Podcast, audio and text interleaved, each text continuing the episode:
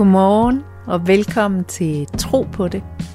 Et program, hvor vi giver os selv lov til at tale om tro og om Gud og vores forhold til, til Gud. Og i denne her tid, der har vi kastet os ud i at lave en åndelig brevkasse, hvor, øh, hvor jeg efter bedste evne prøver at give svar på spørgsmål, der er øh, forbundet til, til sjælen. Alt det, alle de ting, vi, vi kæmper med, alle de spørgsmål, vi har, hvor, hvor vi kan have brug for at, at tage troen med og have sjælens perspektiv med. Så, øh, så her sidder vi igen adskilt sati, min producer og jeg, på tværs af, af landet. Jeg er øh, i sommerhus i denne her uge øh, med mine meget, meget gode veninder, hvor vi sidder og dyrker al vores øh, hvad kan man sige, spirituelle arbejde og udvikler idéer sammen. Og du sidder stadig oppe i Aalborg, går jeg ud fra. Så det... Ja, jeg er groet fast nu. Det er sådan, det føles. Jeg er groet fast herinde i min lejlighed.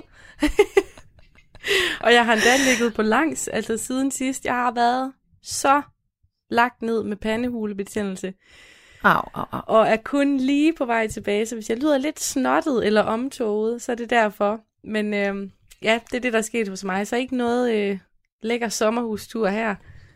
Nej, jeg kan ellers anbefale det, det der med bare lige at, hvis man har muligheden for det overhovedet, at få skiftet de der rammer øh, ud bare et par dage. Det er jo helt vildt, hvad det gør ved en, og bare se på nogle andre ansigter, end dem man kigger på dag ud og dag ind i sit eget lille hjem. Ikke? Så øh, jeg er helt, helt glad og fyldt op Åh, oh, det ser dejligt ud. Altså, det er også det der med, at man har fundet ud af i det her år, at mennesker har brug for adspredelse.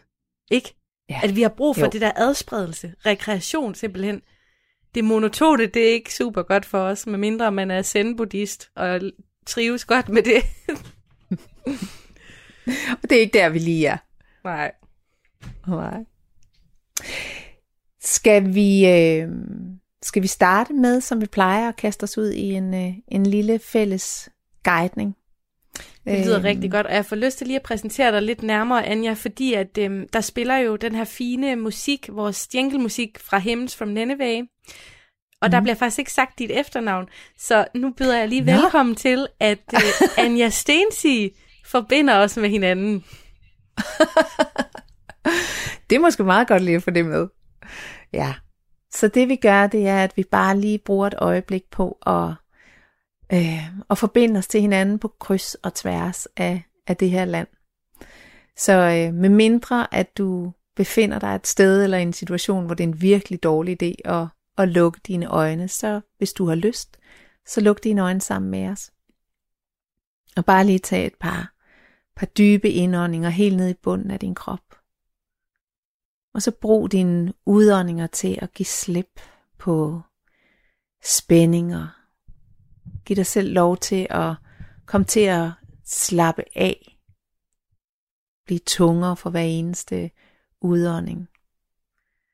Og bare puh, slippe alt det, der foregik lige før, og alt det, der skal foregå lige om lidt. Så du bare er til stede lige her og lige nu. Så bare lad dit åndedræt falde til ro. Og forestil dig, at du kan, kan kærtegne dit hjerte med dit åndedræt. Bare kærtegn dit hjerte i taknemmelighed over alt det, som dit hjerte det giver dig. Dit hjerte giver dig liv. At dit hjerte giver dig adgang til, til kærligheden, til Gud. Så prøv at se, om du kan fremkalde en følelse af ømhed og taknemmelighed og hengivenhed, mens du kærtegner dit hjerte med åndedrættet. Og så prøv at forestille dig, at der ud fra dit hjerte springer tusindvis af lysende tråde. En lysende tråd, der forbinder dit hjerte med mit hjerte og dit hjerte med Satis hjerte, og dit hjerte med alle de andre hjerter, der sidder og er med lige nu på tværs af hele Danmark, på tværs af tid Uanset hvornår du lytter med, om det er podcast eller live her lørdag morgen. Så bare forbind dig. Og så brug dit åndedræt til igennem alle de her lysende tråde og sende en intention, en følelse af kærlighed ud til dem alle sammen. Og det gør du med din udånding. Og når du trækker vejret ind igen, så modtager du den samme intention om kærlighed tilbage. Så bare sid sådan et øjeblik og træk vejret, mens du giver og modtager frit og uden nogen dom om, hvem der fortjener og ikke fortjener. Bare tillad dig selv og giv frit og modtage frit. Og mærk, hvor forbundne vi er, når vi trækker vejret sammen på den her måde. Som om vi er én organisme, forbundet i åndedrættet, og forbundet i den kærlighed, vi udveksler.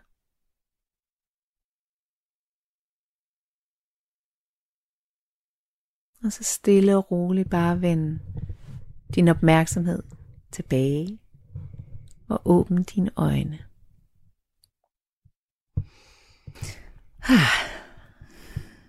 Ja, så er vi sammen. Og for god ordens skyld kan jeg også bare lige præsentere mig selv med det fulde navn. Jeg hedder Sati Espersen, og jeg er lige hjælper her i den åndelige brevkasse, så det vil sige, det er mig, der læser de spørgsmål op, som I sender ind. Og der er faktisk to rigtig gode spørgsmål med i dagens udsendelse. Men først så håber jeg, at jeg lige må spørge dig om noget, Anja. Inden, inden vi kaster os ud i lytterspørgsmålene. For jeg har nemlig tænkt over noget her i den her vilde, vilde tid, vi er i at det nogle gange føles sådan helt profetisk, det der foregår. Både det med epidemien, men også med alle de demonstrationer, der har været over hele verden i det her år. Øh, der har været fokus på kvinders rettigheder, sortes rettigheder, altså alle mulige former for sådan oprør og hvad kan man sige, opbrud. Og det har mm. tit sådan føles som om, åh, det er nok nærmest bibelske tider, det her. Ja. Så derfor kan jeg godt tænke mig at høre dine tanker omkring, hvad tror du egentlig, Gud vil os med den her epidemi? Og der er nok nogen, der ja. tænker, ej, det er lidt provokerende det her, fordi det kommer jo ikke fra Gud. Men hvis vi nu ser det i den her tros kontekst, den guddommelige ja. kontekst, hvad tror du så, Gud tænker om det her? vi går igennem. nu, nu ved jeg ikke, om, om, om Gud sådan på den måde sidder og tænker, fordi øh, i min i mit gudsforhold er, er, er, er det ikke en størrelse med, med den form for menneskelige egenskaber, men jeg er helt, jeg er helt med på, øh, hvad du mener, og jeg ved også, du mener det samme. Øhm, det er vilde, vilde, vilde tider. Øhm, og, og for mig øhm, er der grundlæggende øh, en mening med alting. Jeg er slet ikke i tvivl om, at der er en mening med alting. Øhm, og det er en, en dybt, transformerende tid, vi går igennem. Og det er det jo altid, alle former for kriser, om de er personlige eller om de er øh, globale, så, så er kriser øh, transformation. Vi bevæger os fra øh, noget ind i noget nyt, når vi bliver, når vi bliver rystet på den måde. Øh, det kan godt være, at, at, øh, at det er en lille smule provokerende sagt, men øh, jeg ser en, en, øh, en meget stor skønhed faktisk i, øh, i, øh, i det, der sker som konsekvens af, af denne her pandemi. Og det siger jeg i, i øh, fuld respekt og dyb medfølelse til alle de mennesker, som, som lider under den på alle mulige måder, om det så er fysisk eller økonomisk eller mentalt. Øhm, det jeg oplever sker, det er, at noget af det, som, som er aller, øh, allermest definerende for den krise, vi står i lige nu, det er graden af frygt. Øh, der er så meget frygt øh, i spil.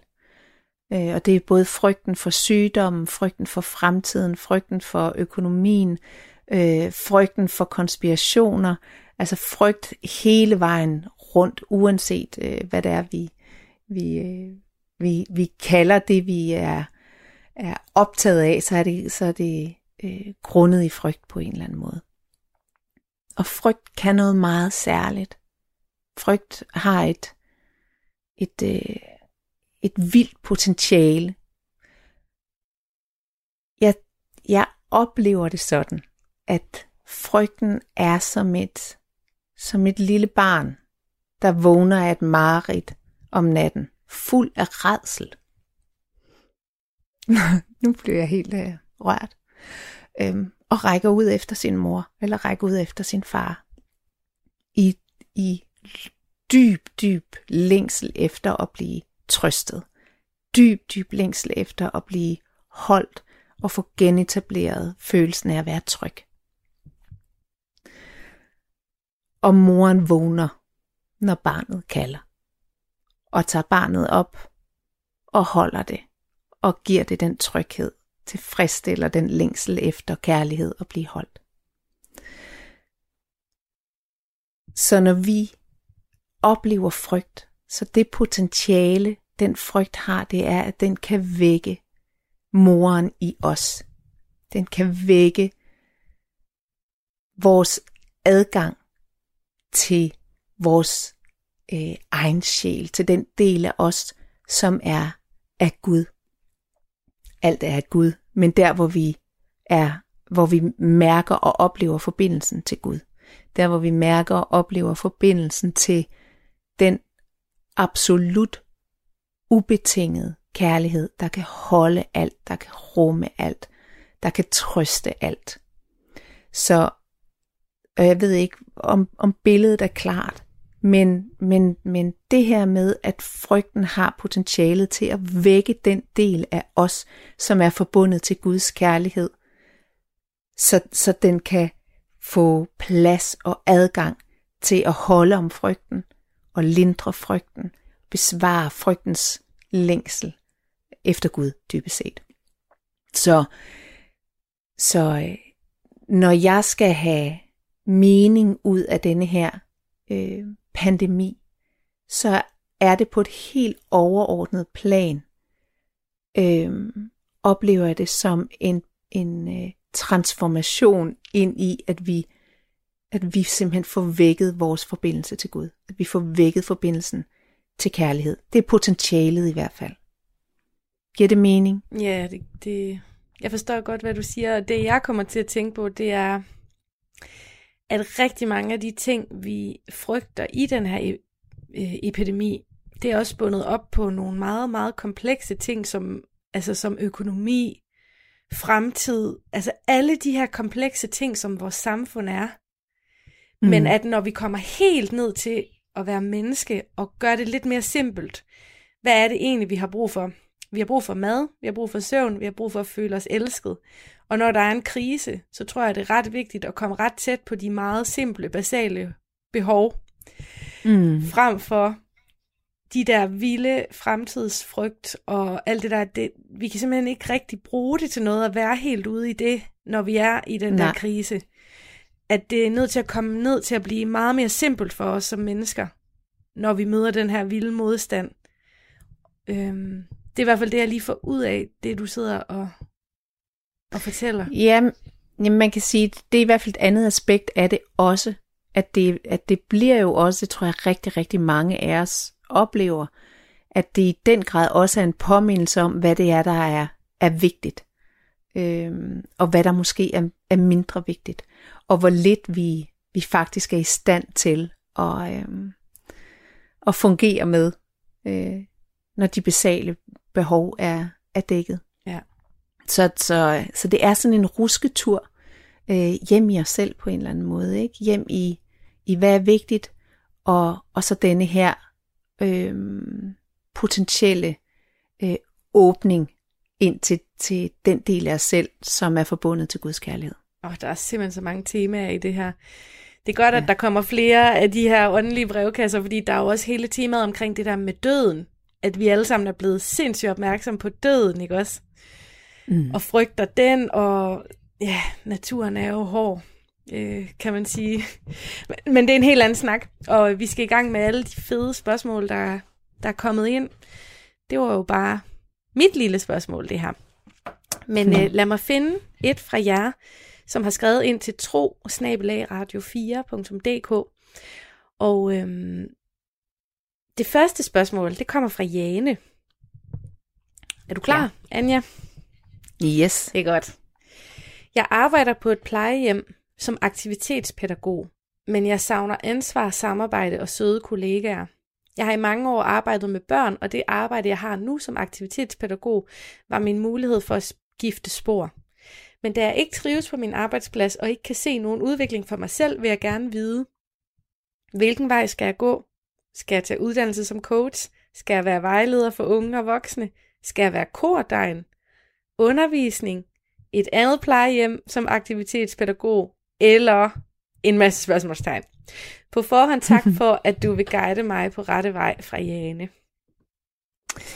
Ja, tusind tak for, øh, for spørgsmålet, Jane.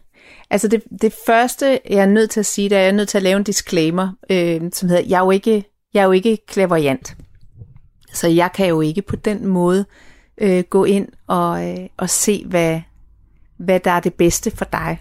Øh, og og, og øh, hvilket, hvad du skal vælge. Så, så det, jeg kan, kan hjælpe dig med, det er måske at blive klogere på, hvordan du, du selv kan finde din, din svar. Øhm, og det første, første, jeg vil sige, det er, at øh, vores, vores hjerte er typisk noget klogere end vores hoved.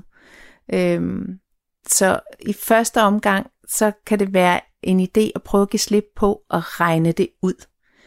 Øhm, det er i hvert fald min, min egen erfaring, at der hvor jeg får spændt allermest ben for mig selv, det er når jeg prøver at regne ud, hvad der er det smarteste. Øh, og, og, og sådan begynder at tænke, tænke i, i praktik og, og øh, hvad er muligt og, og sådan noget.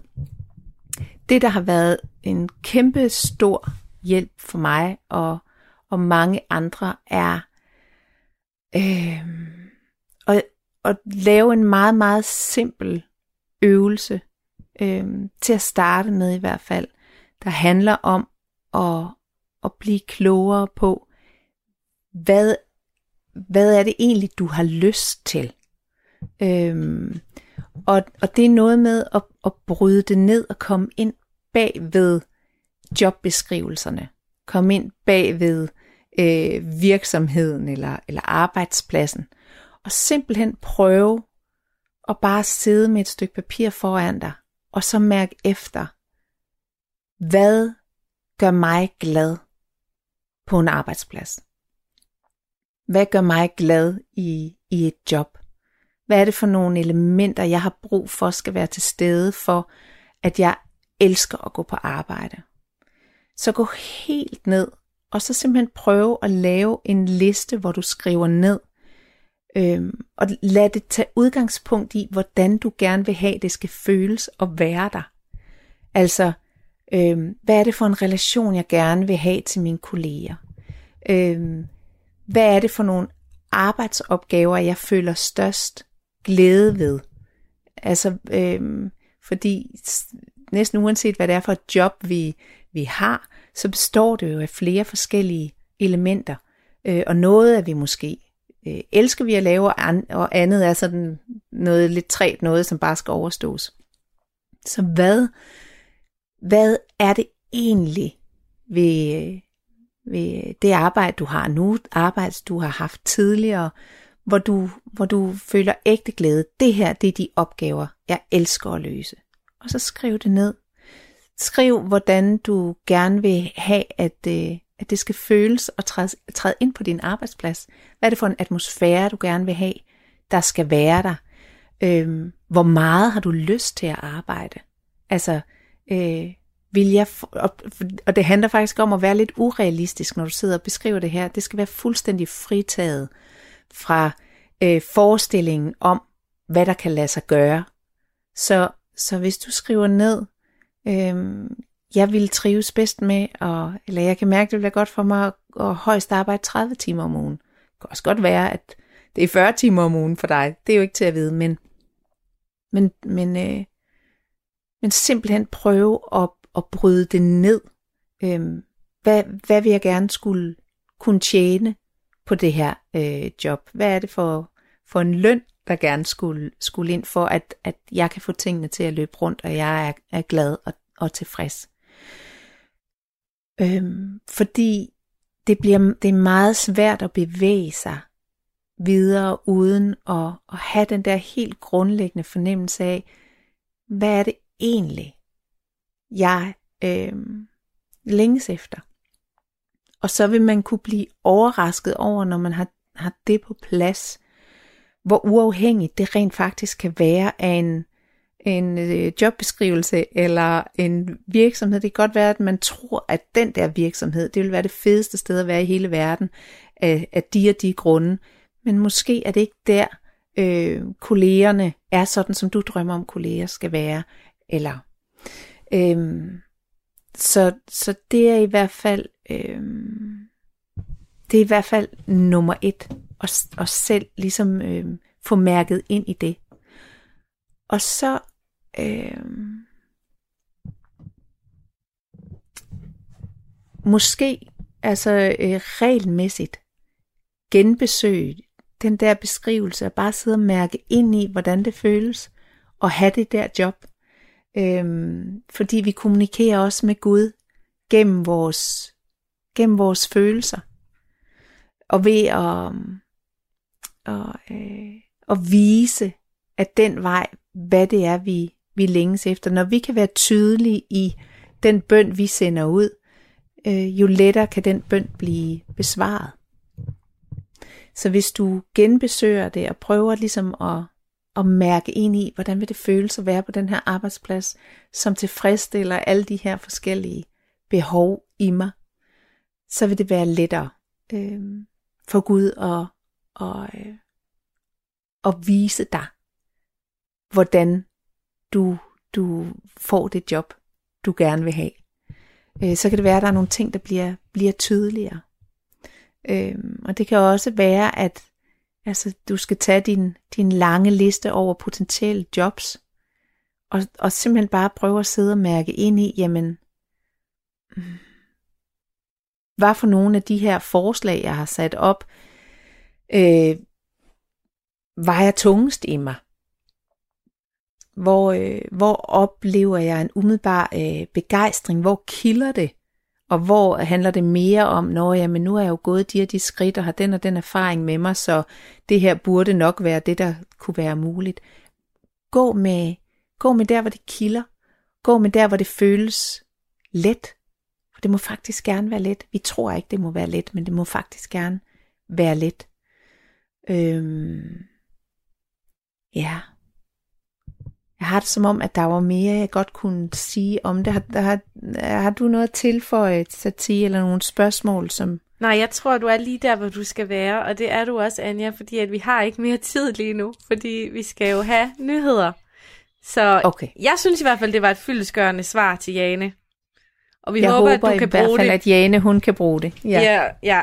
Og nu, øh, nu er der nyheder, og så vender vi tilbage med den åndelige brevkasse på den anden side.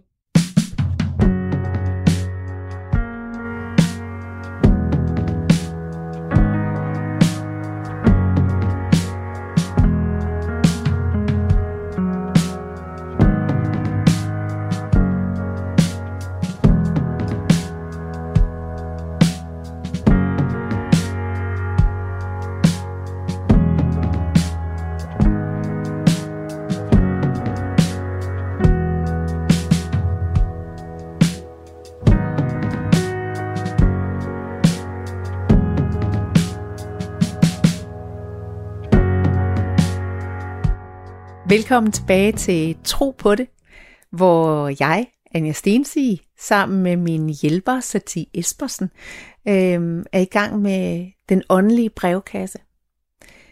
Og øh, ja, vi har lige fået svaret Jane på, hvordan hun måske kan få adgang til at, at selv mærke, hvad det er for et, et job, hun skal, skal ud og finde. Øh, og så er der et, et spørgsmål mere. Hvad er det, vi skal i gang med så? Ja, vi har også fået et spørgsmål fra Norge, som jeg gerne vil læse højt lige om lidt, men jeg tænkte, vi kunne egentlig godt lige til dem, der lige er kommet ind og høre det her i radioen, måske lige opfrisk, sådan, hvad den åndelige brevkasse egentlig er, fordi før nyhederne, der øh, kunne man godt mærke, at det spørgsmål, vi havde fået ind, det var sådan lidt hen af det klaverjante.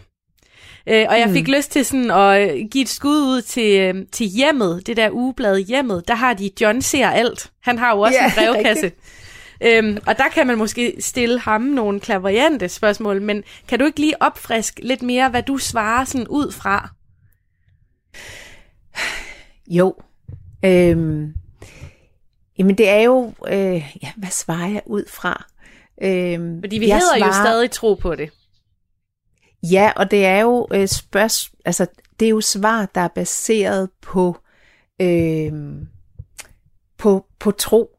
Det er øh, hvad hedder det, baseret på min oplevelse af, af Gud øh, og troens rolle og øh, det, det, det, det er sjovt, det er svært at svare på, når du formulerer det på, på den måde der. Hvad er, det, hvad er det for et sted, jeg svarer fra? Jeg svarer jo ud fra kan man sige, min egen erfaring og øh, Øh, alle de oplevelser, jeg selv har haft, alt det, jeg har studeret igennem mange år omkring øh, tro og alle de oplevelser, jeg har haft med øh, i Guds nærvær.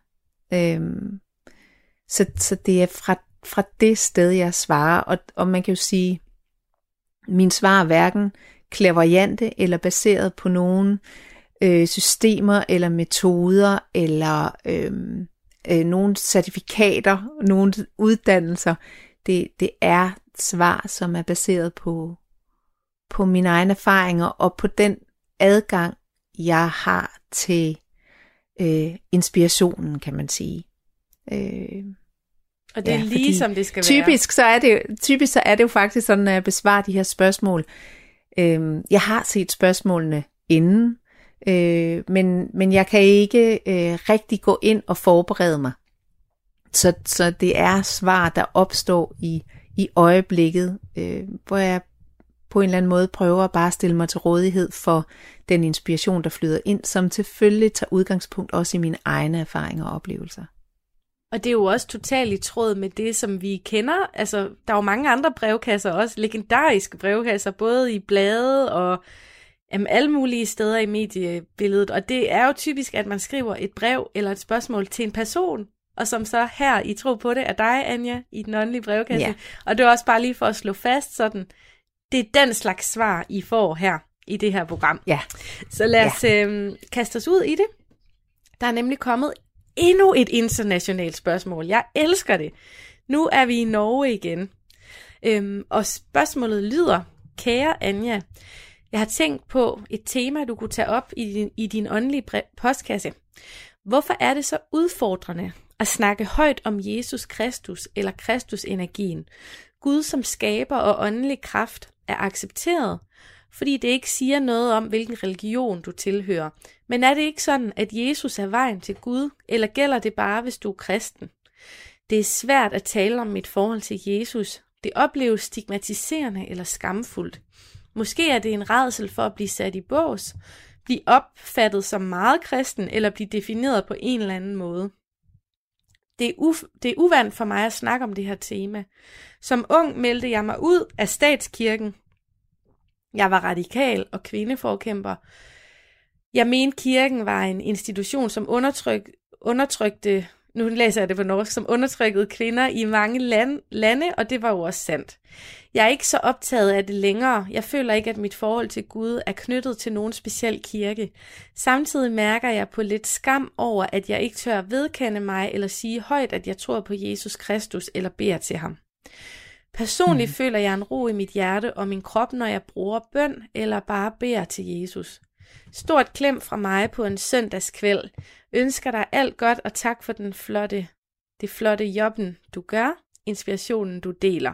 Sjældige hilsner fra Grete. Og det var altså direkte oversat fra norsk til dansk. Jeg håber, jeg håber det er okay. Jeg, det flot. jeg har set alle sæsoner af Skam. Vi er alle sammen blevet halvt nordmænd af den serie der. Det er det. Ja, og tusind, tusind tak for dit, øh, dit spørgsmål, Grete. Øh, som er et spørgsmål, som jeg ved, fordi jeg møder rigtig, rigtig mange mennesker, øh, der står med det samme. Så jeg ved, at det er, det er noget, mange, mange deler. Denne her øh, usikkerhed i forhold til at, at ture øh, bruge ordet Jesus højt. For mange er det også at bruge ordet Gud højt, men jeg tror egentlig, du har ret i, at, at øh, det kan føles endnu mere stigmatiserende at tale om Jesus, fordi at det er en helt bestemt kasse, man er, er bange for at blive placeret i. Øhm, du nævner ordet skam i forbindelse med det, og det synes jeg er, er interessant, fordi skam jo netop lige præcis er defineret af øh, frygten for at blive lukket ude af fællesskabet. Altså at, at man, man har gjort noget eller sagt noget, øh, som, som gør, at man ikke kan være en del af, af flokken. Øhm, og når vi nu lever i samfund i Norge og i Danmark, hvor, hvor troen har så lille en plads, øhm, og hvor, hvor det er stigmatiseret, øhm, så, så er der ikke nogen, øh, så er det ikke spor mærkeligt, at den frygt øhm, for at, at, at blive udelukket af flokken er til stede øh, og holder os tilbage fra at tale højt om, om vores tro. Øhm, det er jo altså øh, på en eller anden måde, da, da naturvidenskaben fik, øh, fik, øh, fik taget, taget over, øh, eller den der øh, forståelse, øh, at, øh, at, at så var det som om, eller den oplevelse, jeg har med det, det er, at man kan godt blive betragtet som lidt dum, hvis man, øh, altså lidt småt begavet, at så har man ikke rigtig forstået, øh, hvordan verden hænger sammen. Ja, når, øh, fordi når man kan at Jesus på... han ikke kan måles eller vejes eller sådan rigtig dokumenteres, ikke? Jamen præcis, og det handler jo dybest set om en misforståelse, øh, hvor, hvor øh, folk, der ikke tror, har en idé om, nogen folk, der ikke tror, har en idé om, at, det, at de to ting ikke kan sameksistere. At enten så tror man på Gud, eller også så tror man på naturvidenskaben, selvom man, der, altså, at det ikke er nogen modsætning overhovedet, øh, for mig i hvert fald. Øh, jeg kender selv, øh, hvor svært det har været øh, at, at begynde at bruge ordet Jesus. Og det, der har været afgørende for mig, det har været, at jeg har været nødt til at få redefineret Jesus. Jeg, øh, jeg har været nødt til at, at tage Jesus ud af den kontekst, som er øh, kristendommen og, og kirken, for at kunne forlige mig øh, med, med hans navn på en eller anden måde. Øhm, fordi nu, du siger også det her, er det ikke sådan, at Jesus er vejen til Gud, eller gælder det bare, hvis du er, er kristen? Øhm, vejen, vejene til Gud er uendeligt mange. Du behøver ikke engang være religiøs for at, at være forbundet til Gud. Øh, det, det, er et, det er et kirkedogme. Det, Jesus kunne aldrig drømme om at sige, at den eneste vej til Gud øh, gik igennem ham. Øhm, det vil der så være nogen, der, der, der siger, at han siger, men, men og uden at det bliver for, for stor en teologisk diskussion, så er det en skældning mellem Jesus og Kristus. Øh, og den vej tror jeg ikke lige, vi skal gå ned af nu, fordi så tror jeg, det bliver for, for avanceret og, og kompliceret. Men der er mange veje til, til Gud, og Jesus er en af dem. Og det Jesus er for mig, det er en han er et vidnesbyrd om, hvad kærligheden er i stand til. Han, han er en, han var en kærlighedsmester. Han var et menneske, der blev født for at vise os, hvad kærligheden er i stand til at rumme, hvad kærligheden er i stand til at udholde, øh, hvad kærligheden er i stand til at hele, at kærligheden er i stand til at, at øh, vende øh, døde tilbage til livet. Altså at, at kærlighedens kraft, som er Gud, øh, er, er almægtig. At kærligheden er almægtig. Og det viste han med den måde, han gik på jorden på. Og, og da han gik på jorden, kaldte han sig ikke kristen. Han var ikke kristen. Han var et vidnesbyrd om kærlighed. Og det har efterfølgende udviklet sig til en religion, men det har ikke bare udviklet sig til en religion, det har udviklet sig til, til tusind forskellige grene af tro på Jesus. Og da det gik op for mig, det gik op for mig, da jeg, da jeg læste teologi en periode, at, øh, at, at kristendommen eller Jesus lære, det han kom for at vise os, er blevet udtrykt på så mange forskellige måder, er blevet defineret på så mange forskellige måder, er blevet til så mange forskellige grene af, af religion, så satte det mig fri. Det satte mig fri til at vælge min egen øh, tolkning af, hvad Jesus er. Og den, den er baseret primært på min egen oplevelse af, hvad Jesus er, fordi jeg jo har været velsignet med, som rigtig mange andre, det her det er ikke noget, der, der gør mig særlig, men som rigtig mange andre, øh, har jeg haft mystiske oplevelser af, øh, af Jesus hos mig, og Jesus talt til mig. Og det er det, jeg baserer min tro på. Jeg ved ikke, om jeg er kommet meget, meget vidt omkring på måder. Jeg ved slet ikke, om der er nogen rød tråd eller sammenhæng, og jeg ved ikke, om Grete overhovedet øh, får svar på, på øh, sit spørgsmål. Øh, kan du, øh, kan du sikre mig, at jeg er på sporet? Jamen, jeg tænker bare, at du skal understrege, hvorfor du synes, det er vigtigt for Grete at vide det her, du har sagt. Mm. Jamen, det, det som jeg synes er det, er det vigtigste øh, at få formidlet til Grete i forhold til det her med udfordringen i at tale højt om Jesus, det er øh, jamen en opfordring til at prøve at tage Jesus-figuren og trække den ud af, af den kontekst, som vi er vant til at sætte den ind i.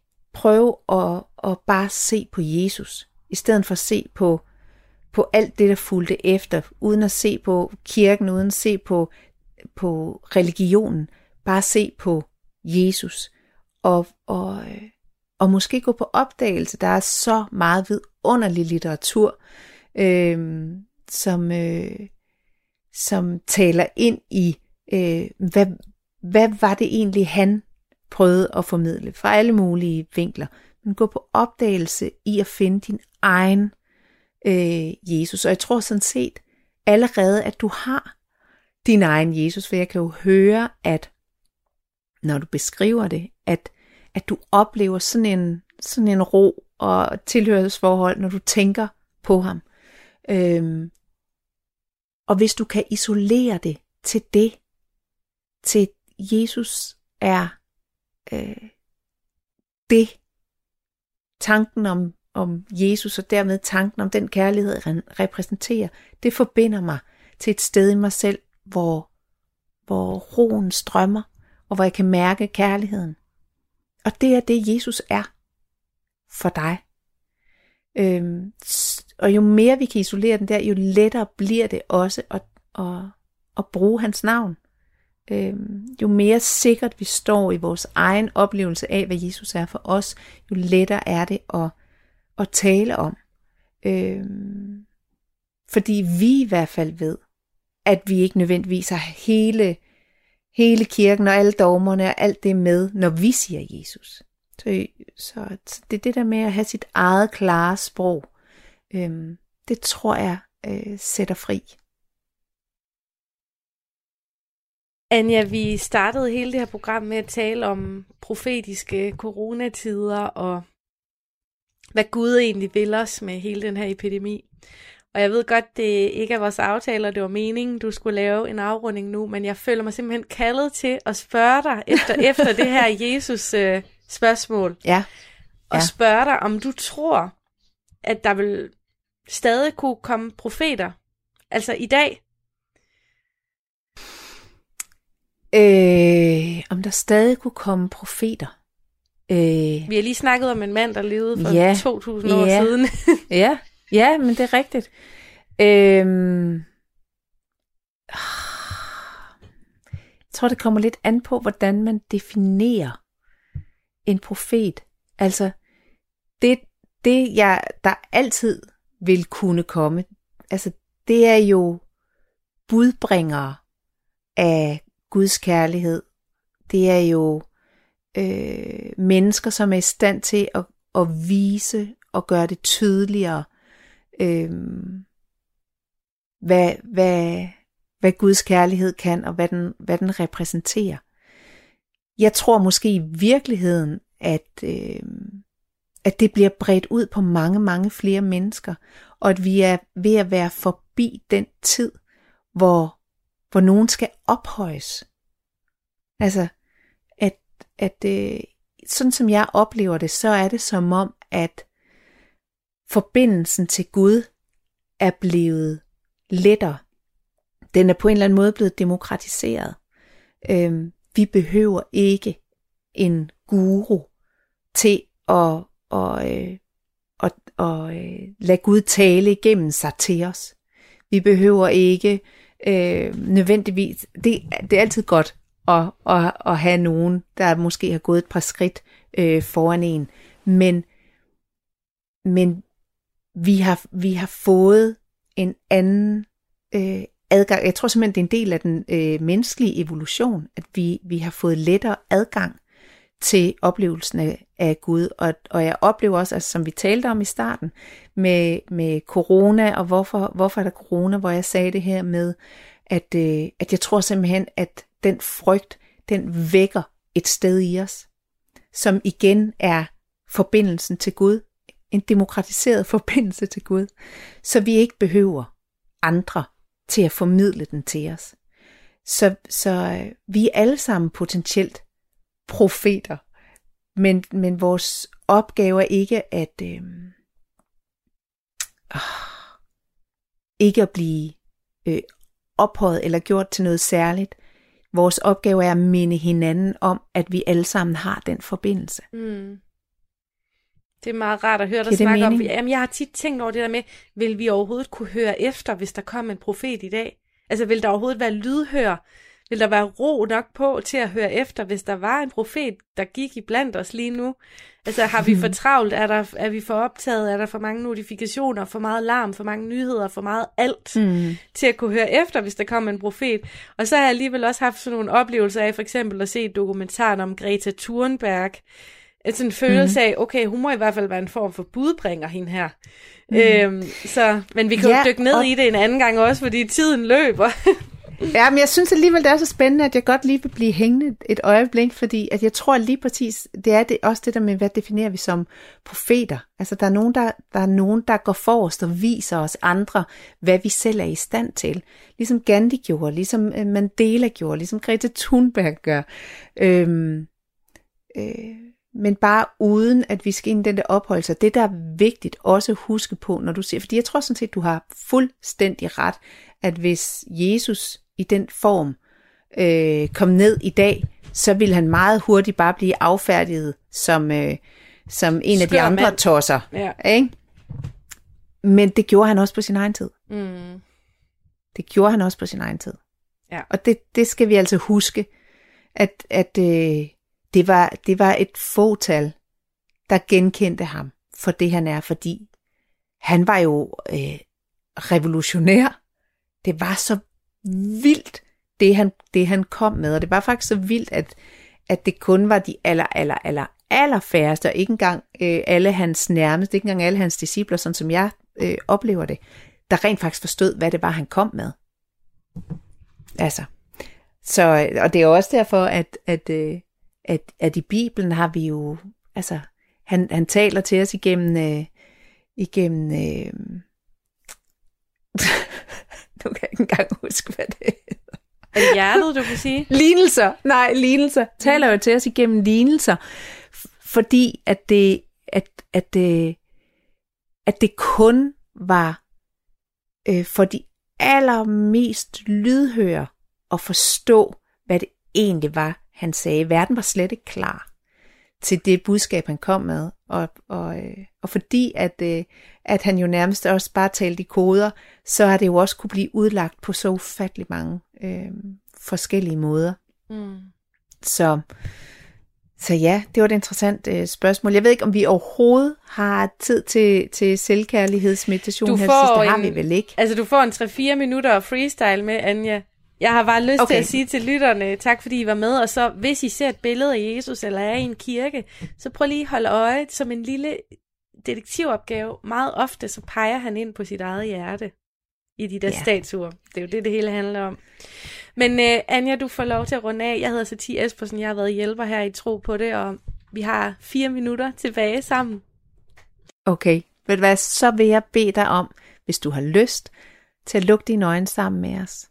Og bare lige tage en enkelt dyb indånding og udånding for lige at falde på plads. Og så besøg dit hjerte. Og kærtegn det med dit åndedræt og se om du kan, kan fremkalde en, en følelse af, af ømhed og kærlighed. Måske ved at tænke på en, du holder meget af. Og måske kan du ikke mærke kærligheden, men så bare vid, at den er der, eller se den for dig. Så bare sid et øjeblik og se, om, om du kan få, få den her følelse af ømhed og kærlighed til at vokse i dit bryst, eller se den for dig vokse i dit bryst. Forstærk den med dit åndedræt, sådan at hver eneste gang du trækker vejret ind, så er det som om, at den, den vokser sig en lille bitte smule større. Og bare mærk blødheden, ømheden, hengivenheden. Giv den tilladelse til at, at vokse frem og vokse sig større.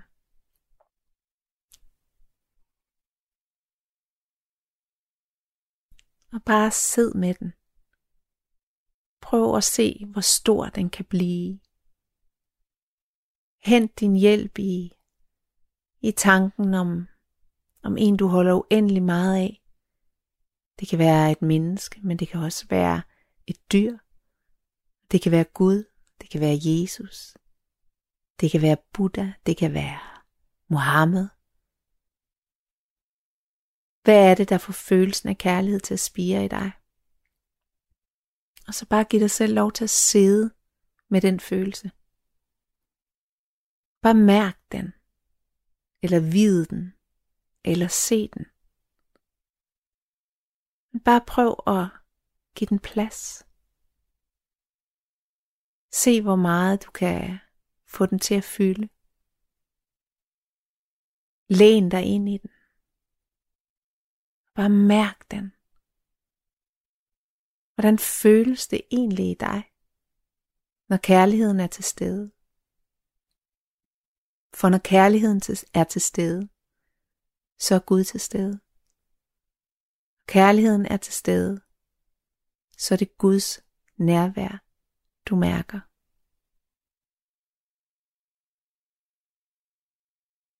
Og stille og roligt kan du vende tilbage og se om du kan beholde den her oplevelse af kærlighed i dig. Se om du kan tage den med dig videre ud i din dag. Og så skal vi til at, at have rundet af, og det gør vi altid med en bøn. Den lyder sådan her. Elskede Gud, kærligheden selv.